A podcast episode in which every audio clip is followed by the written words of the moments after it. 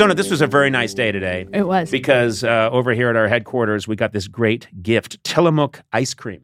I'm a monster for ice cream. I know you are too. I want to take a bath in it and then I want to eat eat the eye in the eat the bath. Wait, what? I want to like bathe in it, Yeah. but then I want to eat it as I'm bathing in Yeah, it. yeah, that's a simple concept. You made it much more I know. complicated. I'm sorry. Fill a bathtub with Tillamook ice cream. I will get in it, and then I will eat my way out. yes, that's all okay, you need to there do. we go. Okay, yeah, yeah, yeah. They have so many great. It's such good ice cream, and they have so many great flavors. I mean, just off the top of my head, I I don't know. Birthday cake, caramel swirl, banana split, caramel toffee crunch, chocolate chip, chocolate, chocolate chip cookie dough. I think there's butter pecan, cookies and cream, French vanilla, chocolate peanut butter.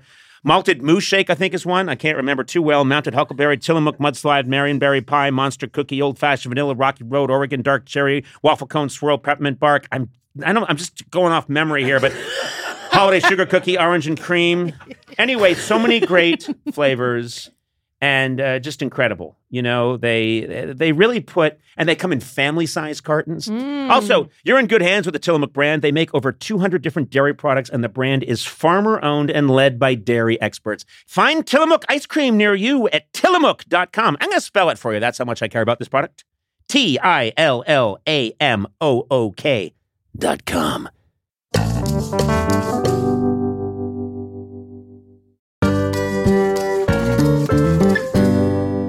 This episode is brought to you by McDonald's. Not sure you've heard of them. Up and coming uh, little restaurant, but they're making it. They're the little engine that could. You know, the moment of bliss when you spot your fries being scooped into the carton and suddenly time slows down. I have that all the time. I love their fries. Oh, Yeah. yes. McDonald's fries hit different when they're free. That's another thing I'll tell you. And when they belong to your friends. There's no better feeling than thinking you're out of fries and then you discover extra fries at the bottom of your bag. Or else my son still hasn't finished his fries. Yeah. And I'm done with mine. And uh, he used to be weaker than me, so I could just take them. Yeah. Now I can't because he's stronger than me. Oh, yeah, yeah. There's no wrong way to eat McDonald's fries, but we all think our way is the best way. And I like stealing them from someone else. That's my favorite way. Get your favorite McDonald's fries today. McDonald's! Check them out sometime. They're everywhere.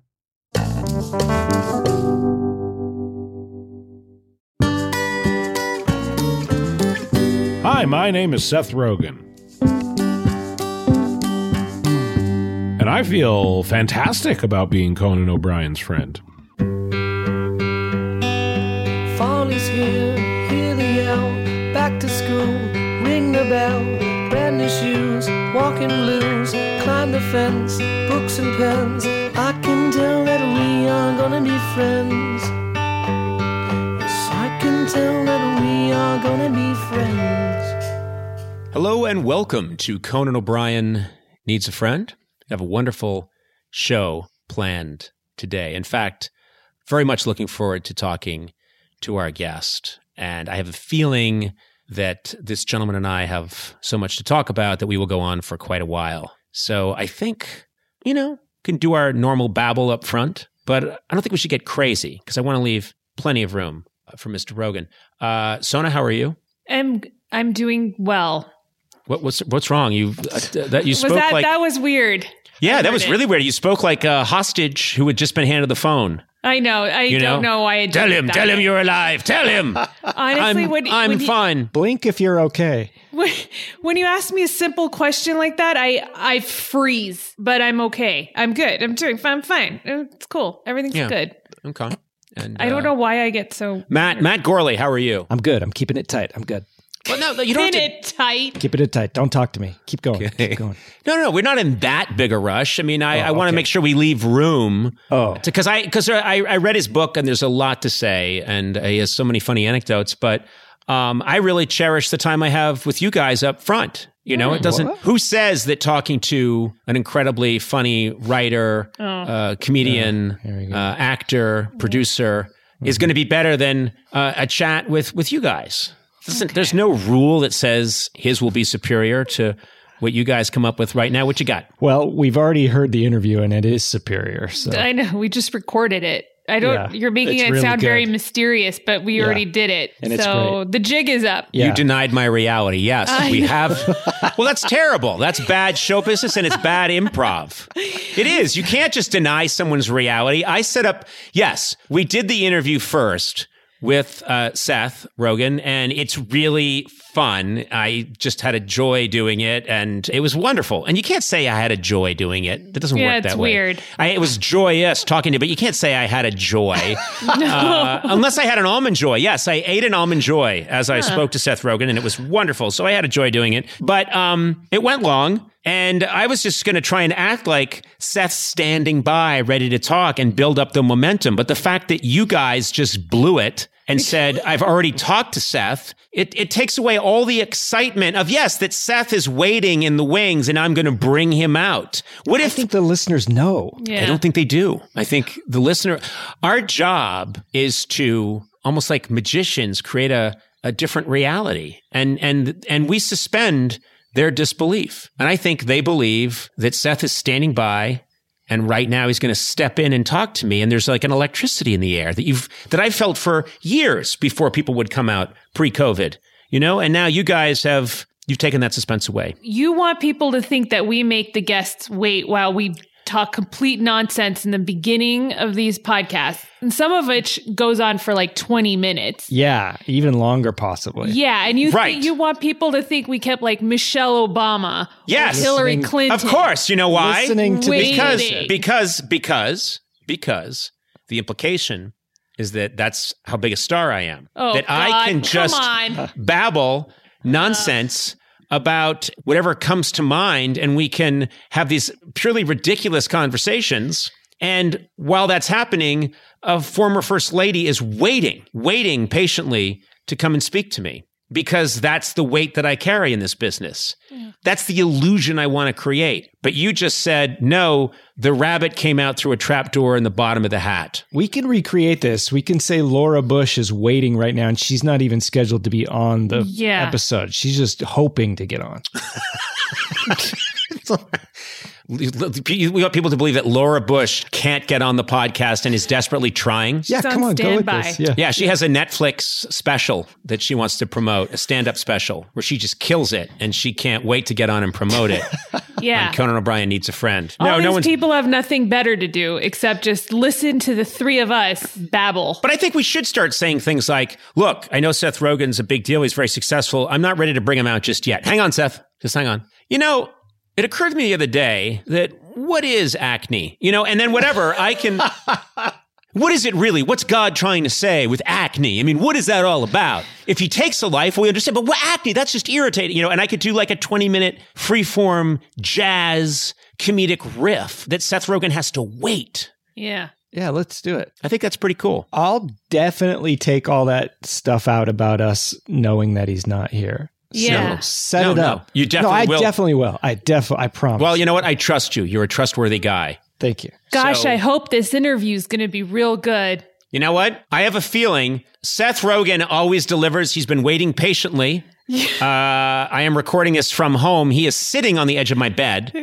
Just, just staring at He you. is smoking uh, the largest, well, I call it a jazz cigarette. You might know it as a mm, marijuana cigarette. Oh my God, what just happened to you? He just left. Did you notice Seth Rogen He's starting to leave. left? Seth, come on. Come on, Seth. Okay, I'm sorry. Come on back. He's coming over now. He's coming Oh, over. cool. Seth, Insulted Cool. his culture. Seth, please. I'm, so I'm ready now. excited to talk to him and hear Uh, about the things he has to say. Well, you should be. So Yeah, many my guest cool today stories, is I uh, bet. Sona. Sorry. please. You're overdoing it. You're overplaying your hand. I'm sorry. Okay, I'm Please. done. I'm Yeah. done. Are you really? Didn't think so. You're never done when you say you are. My guest I'm today done. is a Well, we kept it tight. nicely done. You always slip the knife in at the last second. My guest today is a hilarious actor, comedian, and writer who has starred in such movies as Superbad, Knocked Up, Pineapple Express, and Neighbors. He now has a new book. It's called Yearbook, and it's available tomorrow.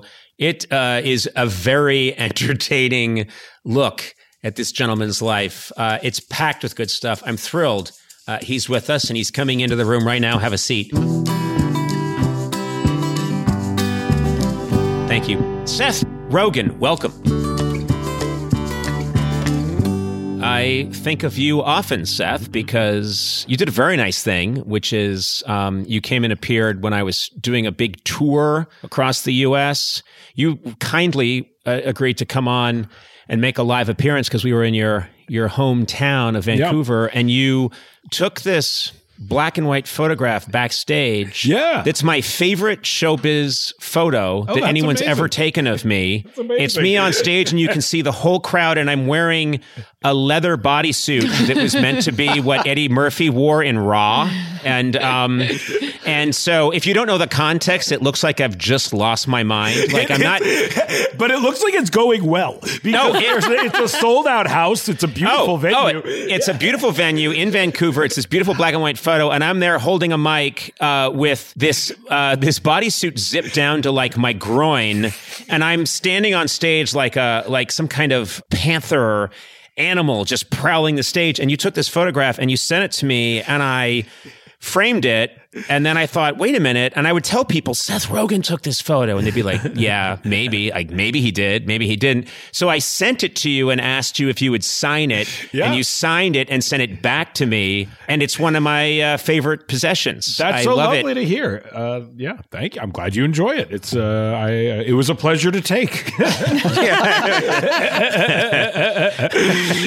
it's just one of those things that uh, you know. My wife has wondered why is it in our front hall in our house. Uh, I hung it over a picture of our children. Just literally over in front of. Yes, yeah, on top of and and and yeah, it is it's it, and I say, look, if anyone wants to investigate the photo underneath, there's more underneath, but you yeah, need to they can see that if they Yeah. want.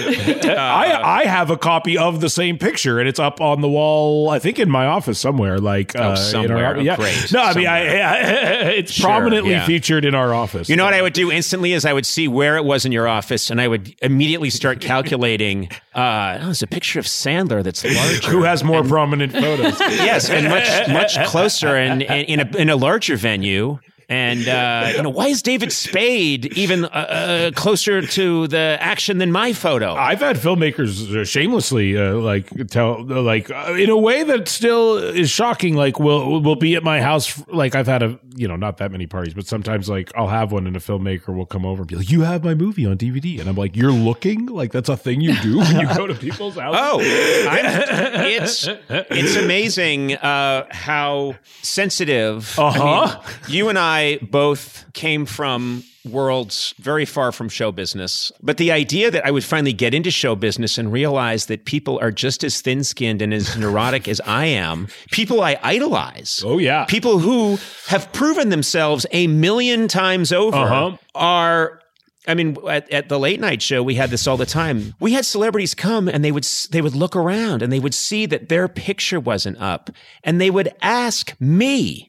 They would come up to me and go like, "You're the one." yeah, and I was, and I used to say like, "Oh, I don't really know much about that," but that didn't help because what I more or less said was, "That's up to someone whose job it is to gauge where you are in show business, and how Exactly. prominent." And, and of course, that just is made it based worse. on actual rankings. Yeah, this is not my personal thing. This Oh, is- it's not me. This is based on where you stand in show business now. Now, don't get me wrong. Eight years ago, you'd have been near. you were up uh, there, yeah. you were there. You were there, and then you know what happened. And Yeah. uh, You four years ago, we took you down. You know, you can't still be up there after what happened. So. No, it's uh, yeah. I've, I'd be lying if I haven't stalked the halls of a place or two, eyeing my phone and seeing, seeing where my, seeing if I made the cut. But I don't expect it. I don't expect to be there. That's good. You're a humble man. And I do, yeah. And like some famous people, uh, like are exactly how you think they're going to be, and some are uh, like regular people, you know, and some are nothing, not at all what you think they're going to be. This it- gets me right into. Yeah. I'll start with a a compliment. I thoroughly, thoroughly enjoyed your book. They got me a Oh wow! electronic copy Amazing. ahead of time. and um and I'm going to be honest with you I've been sent electric uh, uh, uh, copies of other people's books ahead of time, and I haven't looked at them. I'm going to be honest with you. I've, I've said, like a kid in eighth grade, I thought Faulkner really nailed it in this short story, and I didn't know what the fuck I was talking about. Exactly. Uh, I really like the part that took place in the South. yes, Um, exactly. he, he nailed that. he nailed that southern part. And, uh, you know, I was curious about your book and they got it for me. And I was genuinely curious about how does a Seth Rogen come about? Because Yeah. you are a very unique comedic voice and and I mean that in the as only praise. You really are, and I been- only and take only, I, I take everything as praise, regardless, regardless of how it's intended. One of the benefits of a lot of marijuana is just you take everything I, I, as I praise. literally just hear what I want to hear. Yeah. Yeah. No, I remember many. I've encountered you in Los Angeles several times, and I've just lit into you. and Yeah, said, exactly. You motherfucker, You fucking Uh, you know, and, and you just you smile and you Thank say you so thanks. much." I like your work too. So good to see you.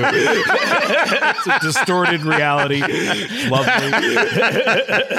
I've I've sued you several times, and Oh, you have responded with the kindest the notes. nicest word. Thank you. I appreciate all those times. Um, what I love about your book is that you, right up front, you say, "Look, I'm telling what happened, and it's going to involve some famous people. There's going to be some awkward encounters when this book comes out, and." What you describe is the reason I haven't written a book yet.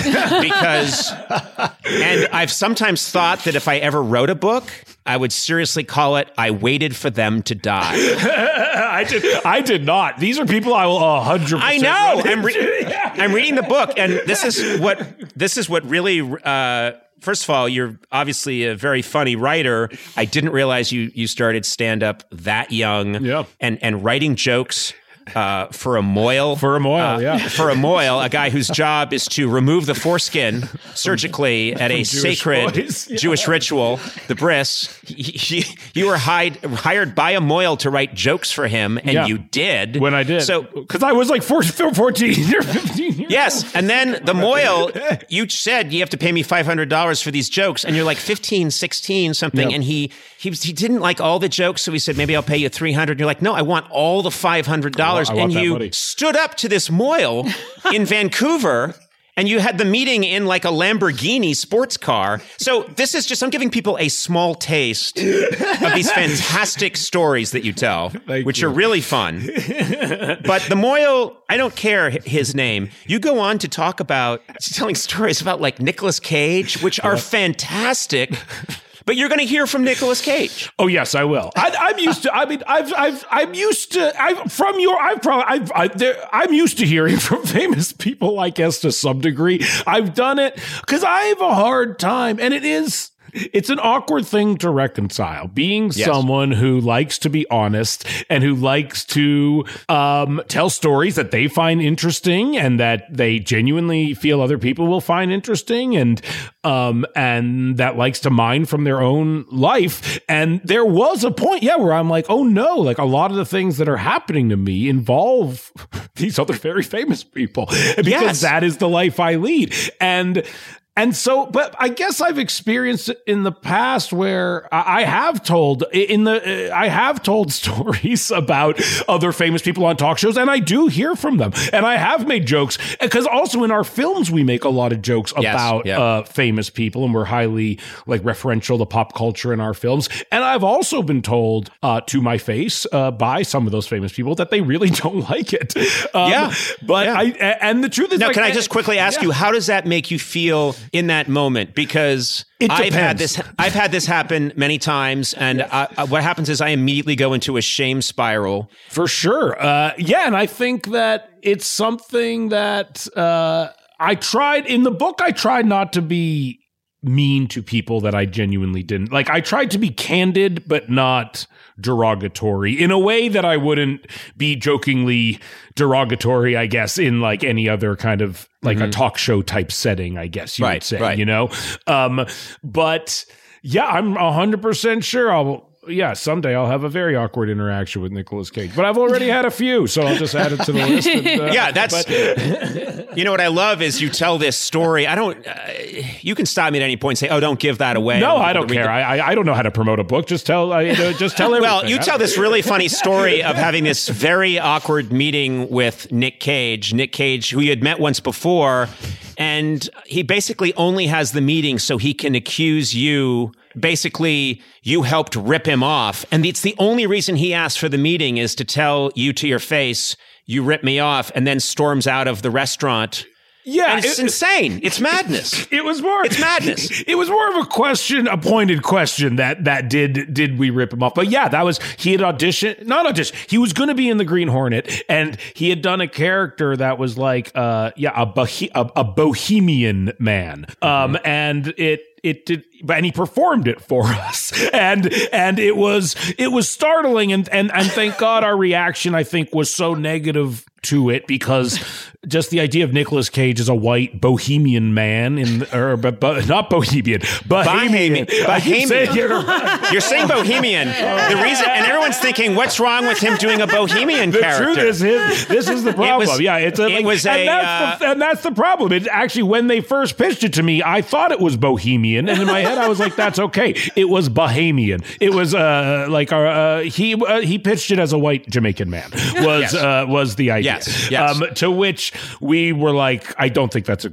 I, I, I, we would rather not do that. I think ultimately, um, Right. to which we were kind of told, see him do it. Uh, watch, let's hear, let's see it. Um, to, and we did, and we did not love it, and it was, it just didn't seem like it would And, work. and in this moment that you described so well, Nick Cage is doing something that you learn very quickly that A-list celebrities, powerful people are used to. Powerful people are used to when they do something, they get adulation immediately from everyone Yes. around them. So you know that Nick Cage has been doing this uh, Caribbean Bahamian accent for people. Everyone's just been They crying and saying, This is fantastic. Then he encounters you, and you're the first person who's looking at it, just saying, I yeah. didn't like it. I couldn't, and I couldn't, uh, I couldn't pretend I liked it. And, and Right. and and then at that, so then we were all supposed to have dinner, and he left right away. Right. Um, Right. He is, and I get why it was uncomfortable. It wasn't uh, like it's one of those situations, though. And to his credit, it's one of those situations you're like, I wish I could just leave this, but I can't. He did. Like it's like if you're, it's like if you're at the beginning of a long meal and you're like, well, I can't just get up and leave. Like that would be, you can't just do that. I think I You can if you're this. Nick Cage. If you're Nick Cage, the answer is like, no, you can just get up and go. And he literally just He got on a flaming motorcycle, his head turned into a skull, and he drove away. he he just got up and left. And I do remember thinking, like, wow, I didn't do like my whole life. I didn't know that was an option. I could just leave an awkward situation. If, Yes, you can. If I, if I don't want to be in it anymore. Um, so yeah, then years later, yeah, there's a movie that he um, was going to be in that we were maybe going to produce, and yeah, he called us in to meet with him. And I thought, and the premise was, let's clear up what happened in the past, which I got. Like, Yeah, yeah. it was like that was awkward, and I and to me it was awkward. So if anything, I was like, great, let's like just talk it out. We'll explain what happened. Um, no hard feelings. Yeah. Instead, we get to the meeting, and he's like, like uh, that guy, the character in Spring Breakers. Uh, is that a ripoff of what I did for you that day? we were like, Oh my God. no. Yeah. And he was like, all right. And then we were like, when we start talking about the meeting, the, the, the movie that we were meeting on more, and like after a few minutes, he was like, uh, I gotta go. and then again, he just got Oh up my and left. And I'm like, wow. Like, again, what a move. what a But I love that. move. That meeting was just so under the guise of let's straighten out what happened and then talk about the next project. He tricked you into coming to a meeting Yeah. and then got you Yeah. to brought up something and, and more or less accuse you of something. You said no, and then he just left again. Yeah, they again, left back again. on the he got, got, he got back on his flaming motorcycle. His head turned into a skull. Um, he had a chain. He had the chain. the whole thing. And it was well. But uh, it- it- it's like, I but in a good way. stunned by a few things. I'm stunned by how thin-skinned s- some people can be, Mm-hmm. and I'm also stunned um, at the degree to which very famous people who you'd think their ego has been ladled with praise, like basted with praise. Like just always picture like the ego is in, like a in turkey. a nurturing, loving way. Yeah. Yes, like a, like a golden turkey that Getting you know, every inch of their ego. Yeah. yeah, and, and you know there are there there are uh, really good chefs at Thanksgiving. They'll they'll keep cracking the oven and they'll keep They'll keep putting doing it. keep ladling more gravy onto the turkey to keep it moist and to just make sure it's absolutely perfect. That's what's been happening to their egos for all this time, and yet the surprising degree to which many of them are bitter and feel that they've been screwed. Oh yeah, I'm very. And you're, and I'm thinking, what do you, uh, you know, uh, if I made a promise to myself when I got into show business a long time ago, however, I, whatever happens to me, I refuse to be bitter. Now that, you know, Didn't work out. put to I'm the very test, I would imagine. I'm very bitter. Uh, no, I'm not. I'm not at all. I'm, tell yourself though.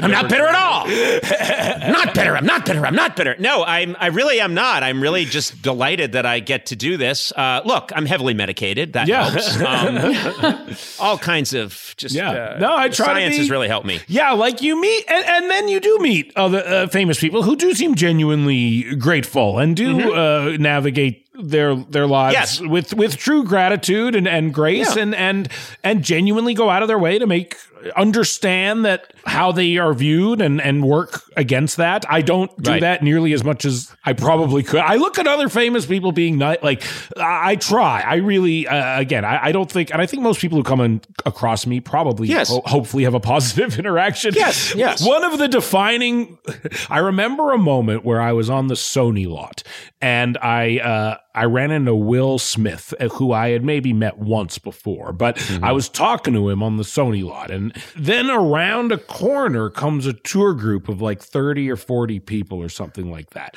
And they see us just standing there talking to each other. And we look at each other and we both look to the tour group and we then make eye contact again as though we both have reached, in my head, the same conclusion.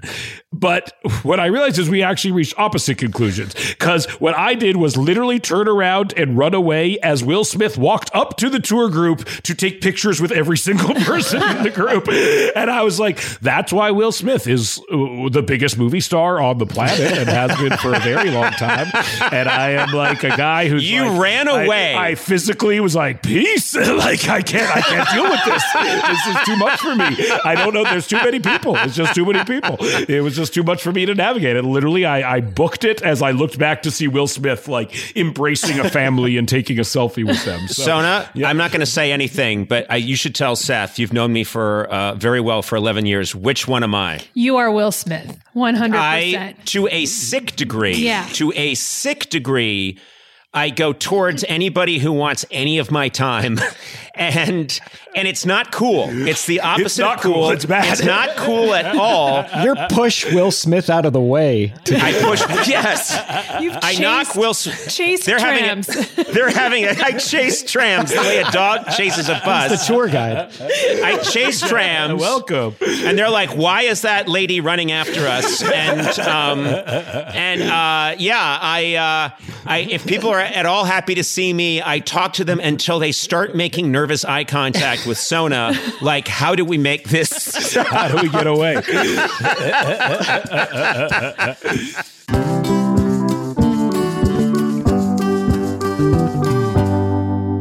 Sona, where else can you go surfing and skiing the same day, huh? I don't know. Or check out a world class art museum and then camp at a dark sky sanctuary that night, huh? Uh, yeah. Yeah, where else can you hike through redwoods and then get a luxury spa treatment? Where? Well, you live there, California.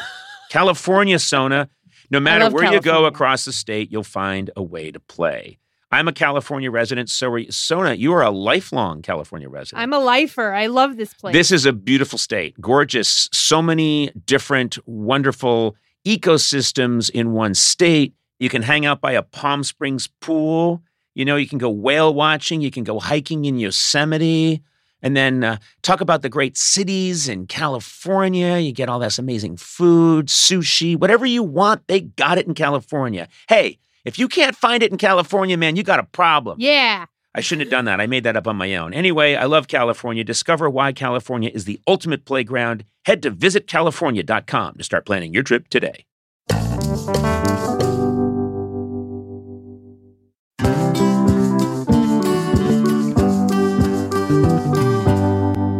You know, it's incredible to have the flexibility to work in all sorts of places, whether it's taking video calls from the park or emailing large files while you're grocery shopping. Sona, this is good for you Is it? because you're always doing whatever work you do for me from fun locations. But I like blaming it on not having reception. I know, but you can't do that here. Working on the go seamlessly requires a strong network, which is why you should check out T-Mobile Sona. Okay. Then you got no excuses. They're America's largest and fastest 5G network.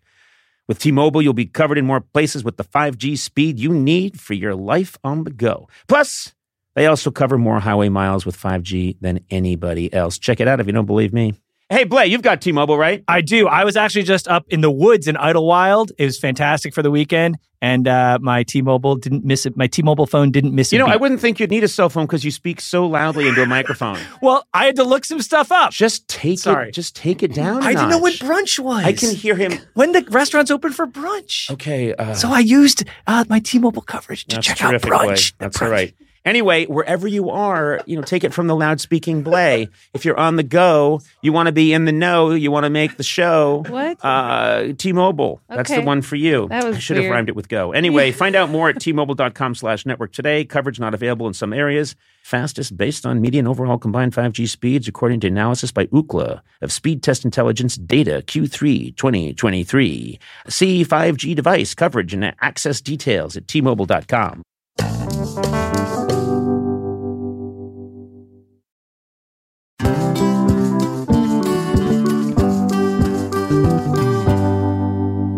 way in today, Sona, I was thinking about just how much has changed over the years. Yeah. You know, when I was a kid, we were all dancing the jitterbug and the Watusi. Okay. And then you grow up now and there's mosh pits and everything's gone cuckoo. There's this new thing called rap. I don't know what's happening anymore. But guess what? In a world full of change, there's one thing that hasn't changed the mm-hmm. great taste of Miller Lite. Are you with me on this? Oh yeah, I'm right there with you. Yeah. And you know another thing that hasn't changed is that it's less filling. Yeah. I hate a filling beer. When I have a filling beer, I just want to sit down in a beanbag chair for six days, but not uh-huh. with Miller Lite. So, what's the best thing about the original light beer? Mm-hmm. Back in 1975, the big debate in America was what's more important that it, it's less filling, Miller Lite, or it tastes great. Yeah. The cool thing is when we all realized it's both. Okay. It's less filling and it tastes great. Yeah, all right. Everybody wins. Everybody wins. Miller Lite keeps it simple. Undebatable quality, great taste, only 96 calories. You don't have to choose what's best. Miller Lite has great taste and it's less filling. Tastes like Miller time. To get Miller Lite delivered right to your door, visit MillerLite.com slash Conan. Or you can find it pretty much anywhere that sells beer. Yeah. Celebrate responsibly. Miller Brewing Company, Milwaukee, Wisconsin. 96 calories per 12 ounces. Fewer calories and carbs than premium regular beer.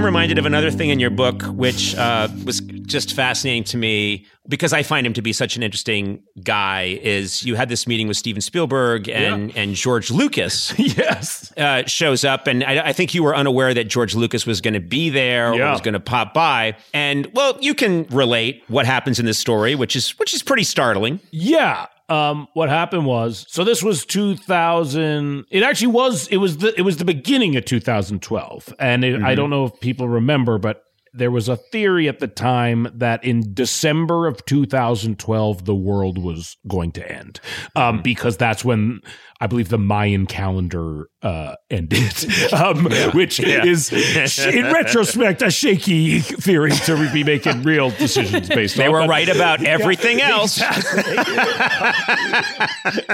so uh, yeah like uh, like conan said I, I me and evan were called into a meeting uh, with steven spielberg which was a real treat and uh, an amazing i'd met him a couple times very in passing but it, it was uh, it was a thrill you know?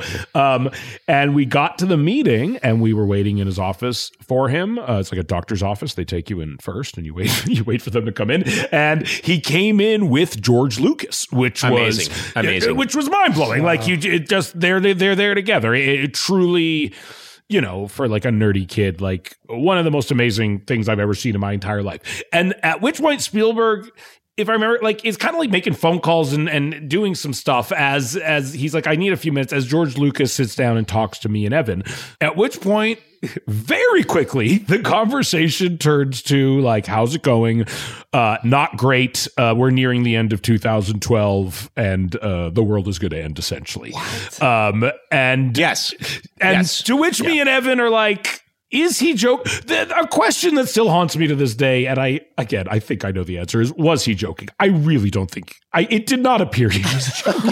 So we tried to prod, and we're like, we're uh, you know we're making jokes. It's like, oh, like uh, what's supposed to happen? It's like, oh, a giant fault is gonna, you know, earthquake. No, is he was- he's very seriously saying, yeah, it's a Cataclysmic. fault line. It's a fault line. I'm like, oh, good thing the uh, Skywalker Ranch is on the other side of the fault line. And he's like, oh, uh, that's not a coincidence. Like, and we're like, oh, like what? Um, uh, um, He's thought it all out. He's really thought it all. He's yeah, and so uh, at which point we may we making a joke like, oh well, like if you got a spaceship to escape Earth, like you know, can we got a, can we get a seat on that thing? Uh, and he was like, no.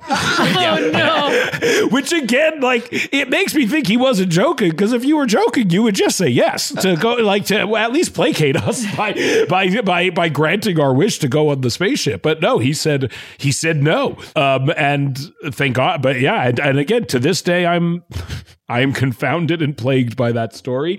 I don't know if he had a spaceship. If he did, I don't know if he was on it that day, but it must have been a, it must have been a weird morning.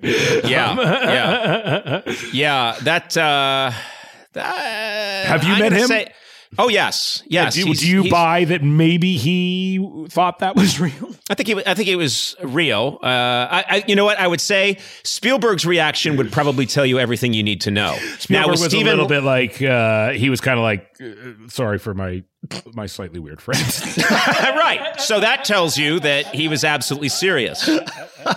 I ran into uh, I ran into the last time I ran into George Lucas, and I ran into him, and he was like, "Hello, Conan." I was like, "Oh, hello, uh, George. Good to see you." And he's like, "Good to see you." And I think at the end of the conversation, I said it was brief, but I just said, "I've got to, you know, go. I got a show to do, you know, show to tape." And he said, "You don't tape a show. You're retired." and I said, uh, no. And he went, yes, you are. Like, he knows that, you know, so yeah, I'm not on a network, but I'm not retired. But, you know, so I'm not, sh- whatever. But he just, he was telling me that I was retired. And I was saying, well, I'm not. I, I have a show and I also there's this and that and that. And he was kind of like, no, no, no, no. Almost as if I was, isn't it sad that Conan doesn't know? Someone should have told him that a long time ago. I have a similar. I, I actually had heard a similar story where. That I'm retired? No, yeah, exactly. that you're retired. I don't know what I'm doing here, and I want to. Conan, where have you been? I haven't seen you since Vancouver when I took Thank you for photo. coming out of retirement to record uh, this episode. I am the J.D. Salinger of comedy. Um, I had heard a story that George Lucas uh, was on the set of the the Solo movie and went up to the lead actor, whose name is Alden. I'm, I don't know Aaron Rick or something? Ehrenreich, Yeah, which something like uh, Alden Ehrenreich, and went up to him and went, uh, "Hey, congratulations on uh, Baby Driver." And uh, he Oh. said, "I'm not in Baby Driver." To which I was told George Lucas responded, "Are you sure?" yes, that's what he told me. He essentially told me. he he Don't you realize, Conan? You're you don't make shows anymore, and you haven't since uh, since you left NBC. And I was saying, um, no, I do make. No, you don't. And so you know what? I'm no, starting to think. I'm starting to think he's right. Maybe he's right. This isn't happening. The world ended on 2000, 2012, and this is all like a weird uh, echo Yeah. of George Lucas's consciousness that we're living I in. think yeah, the world did end, and Yeah. we're living. He survived, and we're living in his mind. this is all a construct. If anyone could come up with this, George Lucas. the guy's a world builder. He does good world building. there's so many ways in which I can I, I relate to you, and then you have this nerve, I think, or daring that I don't just I don't have, which is I have. I mean, I was very interested in comedy like you, and it never would have occurred to me to start doing stand up uh, at 16 with really very little encouragement from people around me, and the way you set out to be in show business at such a young age and said, I really don't think college has much to offer me and this is what I need to do. I think I have an inner voice that knows what I should do, but it's very quiet. And I, think my- it's a sleepy and it's an old man and he doesn't he doesn't st- talk he mutters. And you you seem to know. You just knew. Well, mine was very nurtured. Like my parents were very supportive, and like although they were not in show business and have anything to do with it, they they they they seemed to think I was funny, and and I think I also had like a very realistic, and I I, I naturally did this luckily, but you know they say if, like if you have a big goal, you just got to set a lot of small goals. You know what I mean? So Yeah. like that, it, it was like I started. I was like, I'll do stand up comedy in Vancouver. Like not not the loftiest ambition one could have on the grand scale of things. And then it was like, I'll get in. You know, they film things like Vancouver is like you know it's a city in Canada, but like it is also where a lot of stuff was filmed. Like so, mm-hmm. it wasn't like you know, some wild. It's not like I'm from like Gary, Indiana, and I'm saying like I'm gonna mm, go make Yes, stuff. right. It's like I, right. You saw you saw that there was this thing called show business. Yeah, and, and they would film movies at our high school every once in a while, like things like that. You just see trailers around. So like it, it was, and and Stan, yeah, and I'm from an actual city, which I think is also something that. I credit because, like, you are, I think you have confidence and you're exposed to the real world, and it, it, nothing Yeah. seems as like far fetched when you're from like a city. And I'm from like Vancouver, like the city of, I'm not from like the suburbs or the outskirts. Like, I grew up in like an actual city environment, you know? So there's, there again, there's theaters, there's plays, there's there's they're they're they're filming movies. They filmed the X Files in Vancouver for you. They filmed tons of movies in Vancouver, you know. So Yeah. I think it was it was far fetched in some ways, but it seemed like in my head I was like, if I I could do stand up comedy, then maybe I'll get an agent, then maybe I can start getting parts on these movies or TV shows. Maybe I'll get one day like in my head, like, and also this just speaks to the time. I was like, maybe I'll have a sitcom one day. Like that was like my th- like I was like, oh, like Seinfeld. Like I'll, I'll I'll get like my own sitcom, and then and then it all kind of changed and evolved from there. But but like the the The start- at initial- the start, you had- was very simple and obtainable feeling because in my head I was just like, if I could make just enough money to never get a real job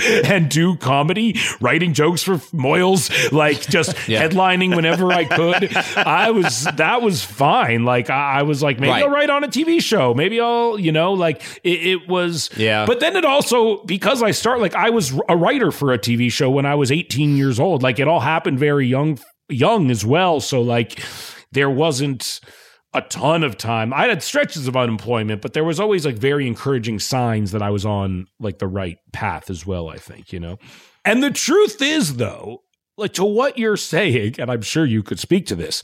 In America, comedy is the least respected art form there is period. and in Canada, that is not the case. Like it, Ca- Canada actually has a lot of respect for its, and, I, and I'm not saying it, they, I, I, I say this with no judgment. I'm not saying comedians should be more respected. I'm just saying they factually are not that respected in America. And they always want to be made out to be buffoons as as someone who makes comedy and makes more dramatic movies i just have seen like oh every dramatic movie we make people think was like way harder and way more challenging to make than every comedic movie we make which is in no way accurate you know Yes, um yeah. and but in canada they actually respect comedy as like um a uh, something like a, a big part of their output, a big export of theirs, like a real uh unit, like global cultural contribution. Um, they see that so many uh, Canadian comedians have made like a global impact, and and they're genuinely uh, proud of it in a way that is very nurturing. I think uh, much Yeah. more than in America, I would imagine. You know, Well, Um, I, I had yeah. a very strong. I mean, this uh, I I felt like I, I I've always felt I uh, indebted to Canada, not just because of all the great comedy that I grew up watching and the and the great comedians that I, I enjoyed so much, but but also because when I started uh, the the late night show in 1993, we were met with you know absolute derision and. The reaction here in the United States seems to be, um, This is you know, weird. yeah. Could you go just go eat some cancer, please? Uh, which I don't there's an think they do edible cancer Yeah. pop. Can you just? Can you? But uh, but it, but in Canada, it was it was just like oh, no judgment and just um, you know uh, love love the weirdness, keep it coming. And so I I I think I always You, you you were incredibly popular among me and all my friends, and I guess we had no idea that that maybe that I like I honestly didn't know that in America that you weren't spoken of uh, as highly instantly because well because I, could- I got some stuff I could tell you, but yeah, I would say no, like no, we were it always had about a weird Canadian sensibility to it. I think Yeah. to us, like I think it reminded us more of like Kids in the Hall and the stuff that we liked because it was fucking crazy and weird and Yeah. like um totally out of left field compared to what um we had been watching on uh, the other stuff. And the other thing is like there's a lot of bad like because comedy is so fostered in Canada, there's also a lot of bad Canadian comedy, you know, Which what I we mean? don't see, which we don't exactly, see. which you never see, but we see a lot of. So then, like, I remember, yeah, when your show came on, and it was like, oh, this is like a big American thing, but it feels like it is. It has this super weird sensibility, which we are generally used to seeing come from our own country. Was Yeah. uh, was thrilling, honestly. Yeah. Uh, Can I ask you a question actually about a story I've heard? Yeah. You can't. There's no. This is a one way street, Seth. Is there a story involving you at Damiano's Pizza Place that was on Fairfax across from uh, Cantor's Deli where someone fell through a ceiling? Yes.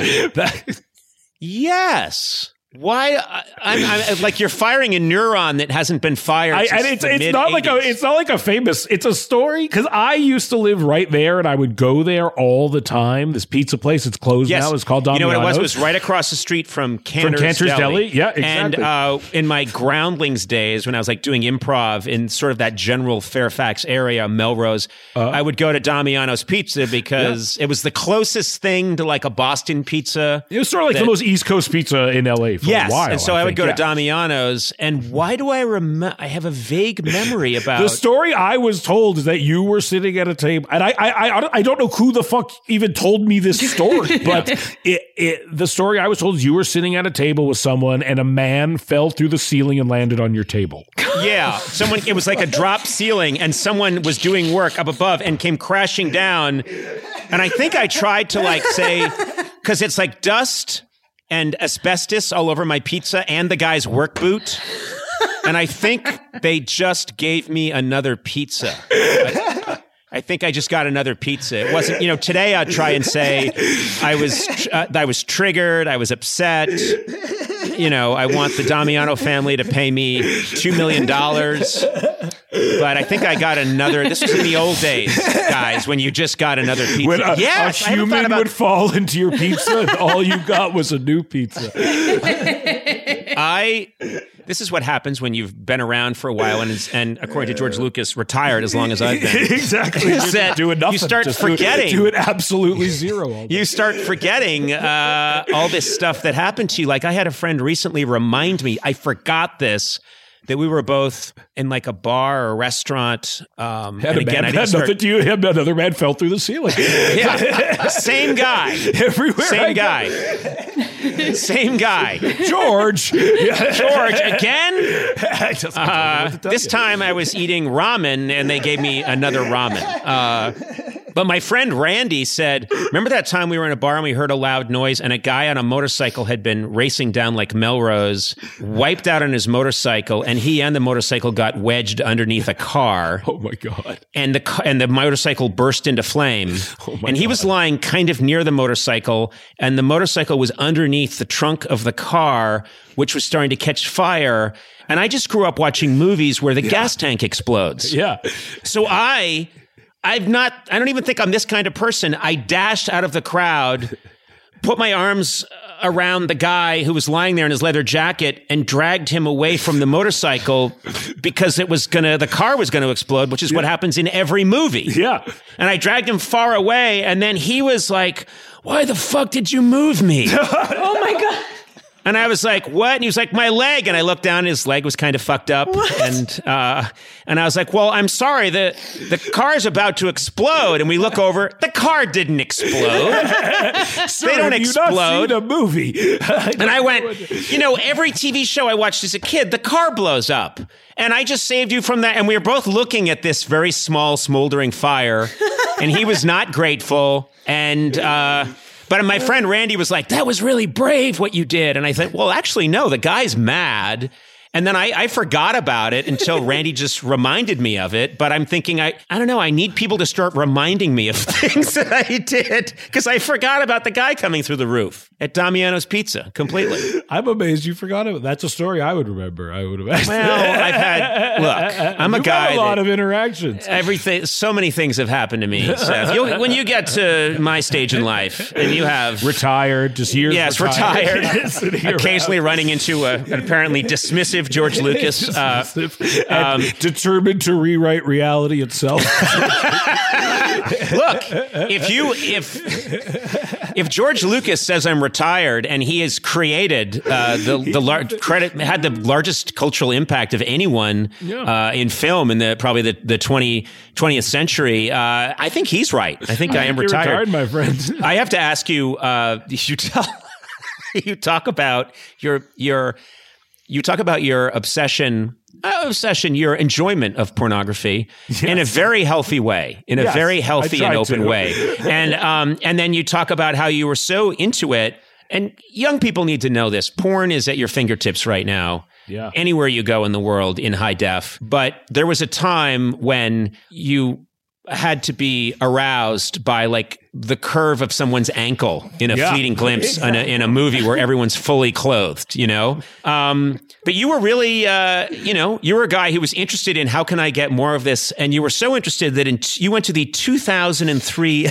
adult uh, video awards, AVN awards, which you, you know, if anyone doesn't know, that's the Oscars of porn. yes. Um, which I think the I think the Oscars should be the porn of porn or the Oscars of the porn. AVN of movies. Uh, but but you went to that and um, which so I didn't see you there, which surprises me. exactly. Yeah, you won that. Well, that's the year I won. Yeah, you killed it. I won. the fun, funny speech you destroyed. Really good speech. Funniest I got funniest uh, funniest naked uh, naked Funniest naked cum shot. Yeah, exactly. Yeah. How did you get it to angle off to the side like that and make that? How'd you make That- silly string come out?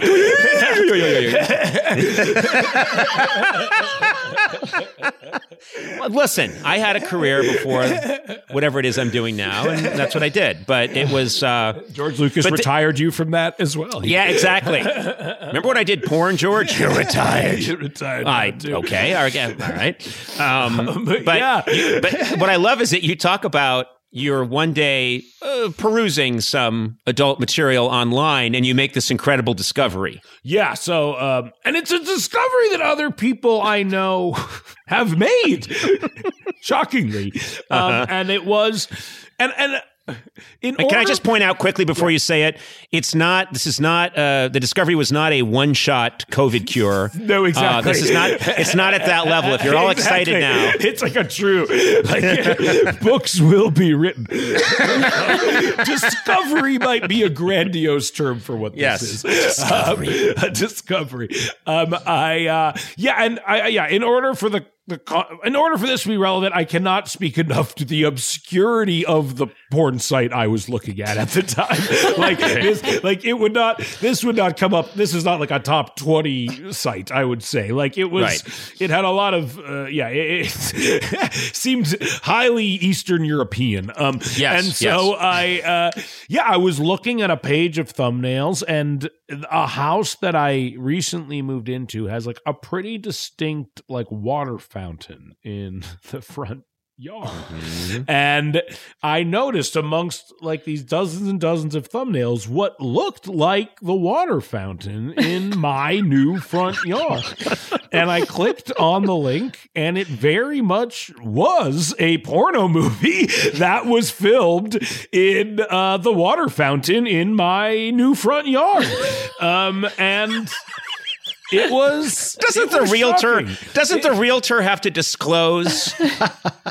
you know, they're supposed to say They tell you if it's haunted. I think they have to tell you if it's haunted. I, They, I they don't have to know. tell you if there's been pornography shot there. Well, I guess. Well, the tr- but also like at the end of the day, ultimately, any house you've lived in, people have fucked in it. Unless you built it, there's someone has fucked in that house. Someone's fucked in your house. Someone's fucked in all your houses. Uh, no, I live in a nunnery. I live in a nunnery that uh, that that closed down on. I, I, I actually bought it and evicted the nuns. You bought it under the premise no one had fucked in it. There's two types. It, it's a. It's not a box you can click on Zillow. I don't think. Is I want to know. if it was, I, I don't click. So you're you maintain you maintain that if someone's living in a home in Los Angeles, there's Yes. a what thirty percent chance? I'd say 40. I'd say 30, 30 40% chance porn has been filmed in your house. I think Sona. I love your house, but definitely porn's been shot in your house. yeah. For sure. And then it was I met someone I someone I know lives in the neighborhood I moved into, and they're like, um, "Oh, you moved into that house, huh?" And I was like, "What, what does that mean?" Again, I was like, well, it's like my, my fear again. It's like, is it a murder house? Is, is that? He's like, "No, it's the porn house." And I was like, "Oh no, I moved into the porn house." I guess I did. I guess. Do you still live there?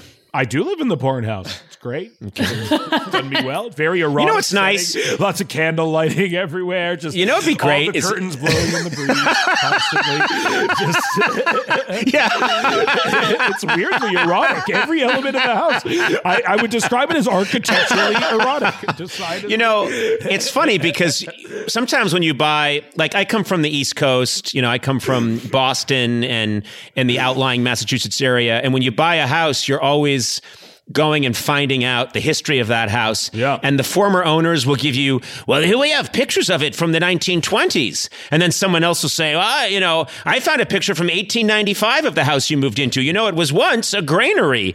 And I just love that in LA, that the version of that is you getting all this really nice, these very lovely people saying, oh, we, yes, we have footage. Oh, it's a we have footage from 2001 of the foyer. It's all anal, but you're to, you know. I know so many people that like another one of my friends, and this is much worse, had porn shot and he found a porn shot in his house, but like in like an upholstered banquette that was there, like that, and the same upholstery Oh. was in, and that, That's an, Oh. ab- that's ab- that absorbs. That, that was an absorbent. Yeah, that's, yeah, that's in there. You gotta you gotta steam that out. But um, yeah, I think uh, ultimately, yeah. But like again, if people have fucked in your house, so like, do cameras make a big difference? I don't know. Does that like uh, at the end of the day? Well, it's the yeah, Yes. it's the amount. of, yes. it's the amount of sex. It's just the the, the amount of it and uh, and the varieties of it. Um, yeah, yeah, I think it does. It's photo. It's a photogenic. It it it, it films well. they showed You know, some good angles. I have to say, uh, you know, we've been talking about your book, which I read, uh, your book, and it's just packed with really fun stories like this. It's very enjoyable. Um, and it occurred to me as I was getting to the end of the book that you're someone, and this is a kind of person I really admire who figured out how to make their life exactly the way they would have wanted it to be when they were 14. You know what I mean? Like you you have you were very early on interested in comedy. Okay, you've put yourself right at the center. You can make television. You can uh, perform. You can uh, make and produce movies. You, you're sort of you've put yourself right in the sort of hub of this comedy universe. You were very interested in uh, pornography. Well, you live in a home where porn was created, and also you went. You're welcome at the Adult Video Awards anytime you want to go, uh, and they'd, they'd happily have you. And they would, uh, you know, it would be the drinks would be on the house. It's a man. and then manif- manifest your dreams. yeah, and then same thing. Like this is this is Oprah's manifest your dreams, but taken in a, probably in a direction that Oprah didn't expect. Uh, and then and then uh, you were very interested in how can I get marijuana, which was not easy to procure. And you were interested in this, and you found out this is something that you really enjoyed. It was helpful to you. It was going to be an important part of your life. Now you have this company, Houseplant. Uh huh. You've completely bioengineered your life to be everything you would want it to be. Yeah. That's insane. That is, I think, the highest compliment I can It's pay so nice. someone. I'm going to be super honest. A large part of it is because I don't have children. If I did, none of this would be possible. It's like, and and I and I, people, and it's and it is the like, I it is. I have the time to do all these things because like because I don't have kids.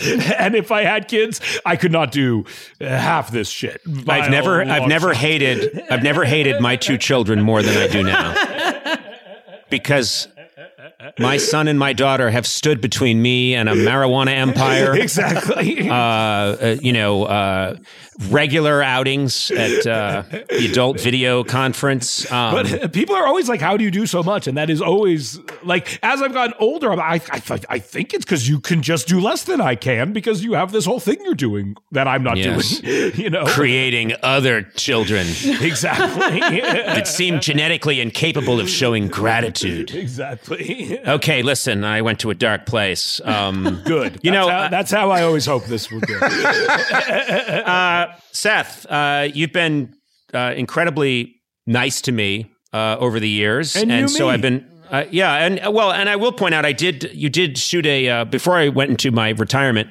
Uh, you did shoot a uh, a clueless gamer with me. I think it was you and, and Zac Efron, in Yes. which uh, you drew penises on my forehead. That's right. But Um, I, I, I did not feel good about that. I'll be honest.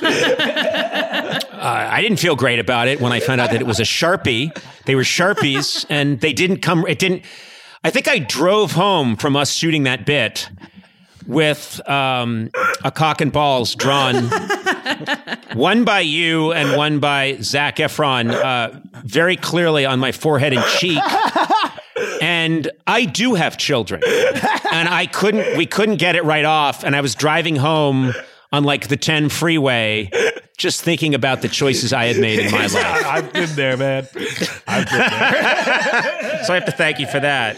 Uh, I remember being on the Seth- set of a movie having a dog eat a beef jerky out of my ass, so we could, uh, make it seem like it was sniffing my butt. And uh, It's what we- And it was a what- moment where I was like, "You made these choices, Seth. This is Yeah. you. You made this bed. It is time for you to lie in it." you, nothing Chaplin wouldn't have done. Think about it. Well, I want to make sure I, I uh, get this book, your book. It's really, uh, it's as I said, it's it's available tomorrow, and uh, you should you should check it out because it really is uh, delightful. Um, and it's got so much. It's just packed with really funny, honest stories, and uh, I don't know. Congratulations, you've done you've done it again. Everything seems to work out for you, and it's enraged me. Thank you, so know? much. Good. I do remember you came to our office once and were visibly angry at how big it was. Oh yes, oh yes. we don't have that office anymore, but I remember Yeah, no, no. I like- remembered. Uh, I, I shot were- some. I shot some bit that you kindly helped me out with, and I had to come through your window. I think your office Yes. window, and it meant that I was in your office for half an hour while they set up cameras to shoot this quick thing. I think it was for MTV. I don't know was Yeah, for, like was the Video the Awards Video or Awards or something. something like and. I had to come in through the window, and all I could was this beautiful, gorgeous office that like Louis B. Mayer would have had in the It forties. was. It literally was Louis B. Mayer's office. I Was it really? Yes. It's, it's, it's, it's, it was, and I was, I was like, look, I love Seth, and I know that Seth has had a lot of success. I, I was shaken. I was Yeah, shaken was- to the core because I think I then I went back to like my office that gets no light in the corner. I'm like, I've been doing this. I, I, I remembered saying, I've been doing this 30 years. And Seth Rogen, that pothead, you just. You had like a, you know, everything was absolutely gorgeous. You had clearly had a decorator. I was, Oh, I was so so. uh, I think someone in a white jacket brought you a, a joint halfway through on a silver tray, and you, Well, and it was, funny was lit is for you. The only reason we had that office is because we had been kicked out. Of, it's because it was. It's one of the only standalone buildings on the Sony lot, and Ah. we smoked so much weed that we kept getting kicked out of the other offices. but, the, but they needed us on the lot because Yes. we were we were working there, and so they were like, "I guess we have to give you this building because it's the only building that we could be in that we wouldn't get kicked out of because we didn't share any walls or ventilation with anybody." Well, uh, that is the last uh, piece of advice that people should get out there. Exactly. if you want the good office, smoke too much weed to be in any other office. Yeah. uh, I leave you. You know what I said earlier in the podcast? I never wanted to be bitter. yeah. Uh, you have We'll- brought we'll up a mem- the memory note. of your office and all the offices I've had. I am extremely bitter right now. Good. Good. and that's your fault, Seth. Perfect. Hey, Seth. Uh, really, thank you so much, thank you, man. and um, I can't wait to s- till we see each other in person I know it'd be at lovely. your seven hundred thousand square foot office. exactly. It'll be it'll be amazing. I'll find casting you. me in the part of the Irish leprechaun. Perfect. Uh, thank you so much. This was lovely. I genuinely appreciate it.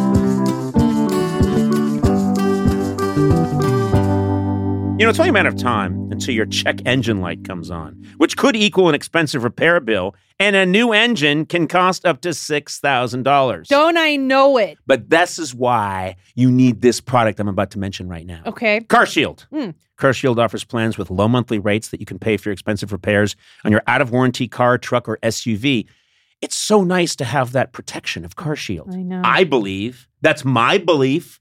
Some people have other beliefs, maybe religious beliefs. I think car shield, car shield plans provide protection on up to 5,000 major parts and systems, including items like transmission, Mm. engine, even your entertainment system. Mm. Just call CarShield and choose the mechanic to do the work. CarShield administrators will handle the rest and save you money. Look, I saw your car today. You've got a beautiful car, but you've got to haul your family around in this Yeah. car. This is a vital piece of machinery for you. You need Car Shield. I do. And you know, I you know I don't take care of my cars very well. So Car Shield it would definitely come in. You know, handy. and also with their A rating from the BBB, don't ask me, Car Shield is the name you can trust to save you money on covered auto repairs. Now's the time to make the smart choice and protect yourself from the sky-high auto repair bills. Visit carshield.com slash Conan. Save 20% today. Again, that's carshield.com slash Conan to save 20%. Visit carshield.com slash Conan to lock in your price today.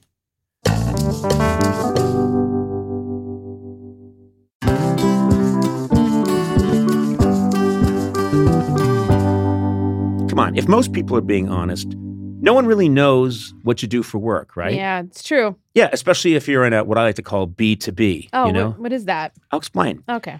That's a business doing business with other businesses. You know what I'm Okay. saying? I call it B2B. It's a little thing. It's also uh, it's a boy band I'm working on. anyway, fortunately, LinkedIn has a network of professionals who get what you do, and you can reach the right people who matter most to your company because they're LinkedIn. Yeah. That's what they do. LinkedIn has over, this is the fun part to say, 1 billion members. Are you serious? Yeah, that's not that's more people than are on Earth because there are people on the moon using it and Saturn. that's one over 1 billion members on its platform including 70 million decision makers. God, I'd like to meet a decision maker. Since LinkedIn members are regularly updating their work history, you can precisely build a target audience by job title, industry, company, and more. Man, you can reach the right people for your, I'm going to say it again, B2B business with LinkedIn ads. Yeah. Gets even better because LinkedIn will give you a $100 credit on your next campaign. There you Hmm. go. Just go to linkedin.com slash Team Coco to claim your credit. That's linkedin.com slash Team Coco. Terms and conditions apply. LinkedIn, the place to be, to be.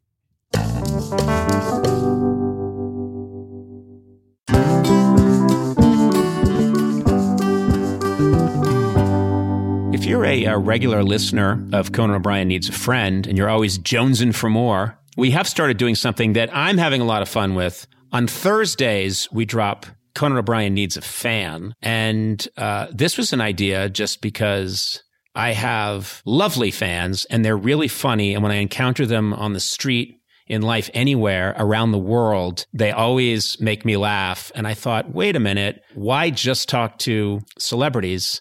Let's have a way that I can have inane, insane, left brain conversations with my fans, uh, people that listen to the show, or even people that just barely tolerate me, aren't necessarily fans, but want to crack at talking to Conan. That's right. I'm talking about myself in the third person.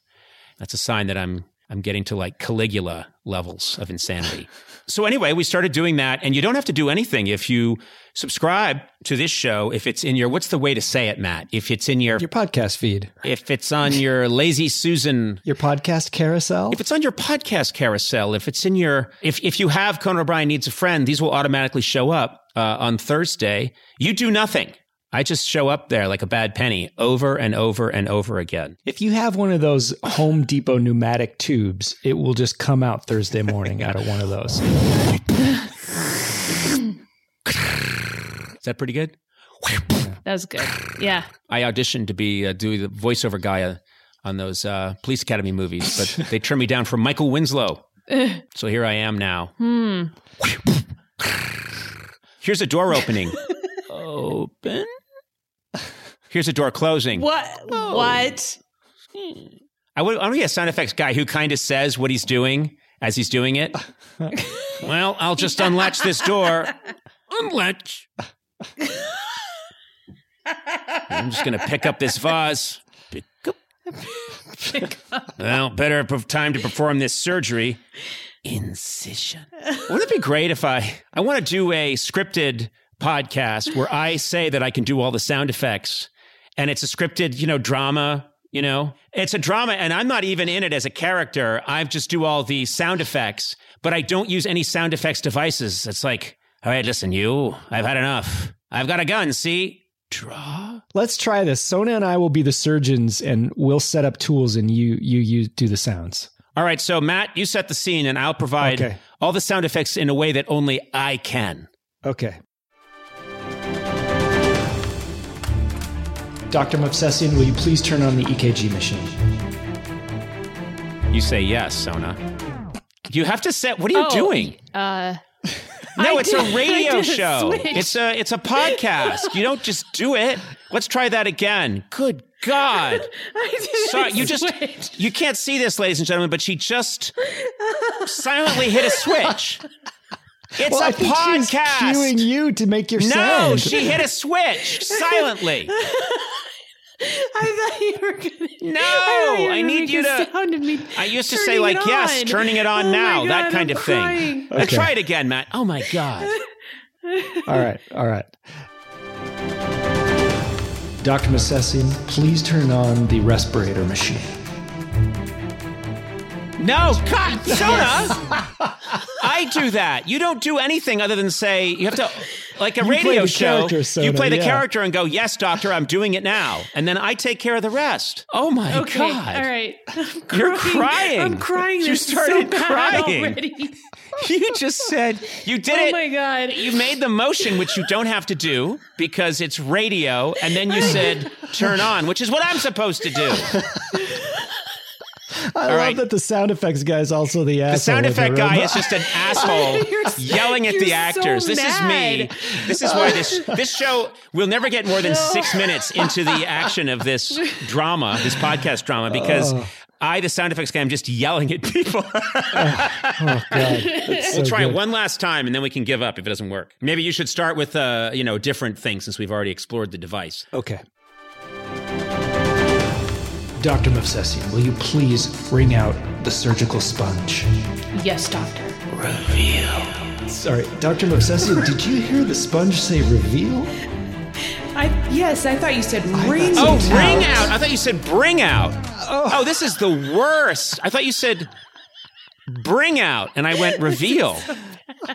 Let's try again. These are, I, you know what I'm loving is these sad attempts are better than anything we're going to come up with. this is this is, This is the worst thing we've ever done. done. And uh, okay, let's try oh it. Oh my god. Here we go. Okay. Dr. Movsesian, please turn on the iron lung. Yes, doctor. Switch on.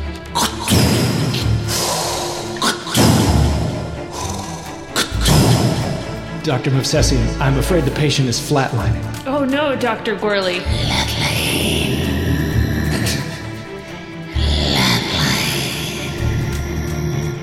Flatline. Dr. Movsesian, hand me the defibrillators. Here you go, Dr. Gorley. I was going to say hand paddle. We were doing so Okay, well. oh, we can edit this part. Try it again. Dr. Movsesian, please hand me the defibrillators. Yes, Dr. Gorley. Hand over. Charging. Electricity building. Clear. Electricity discharge. The patient is making noises. I'm a oh. patient. These are noises from my mouth. And here's me handing over my resignation. I'm getting out of here. Oh my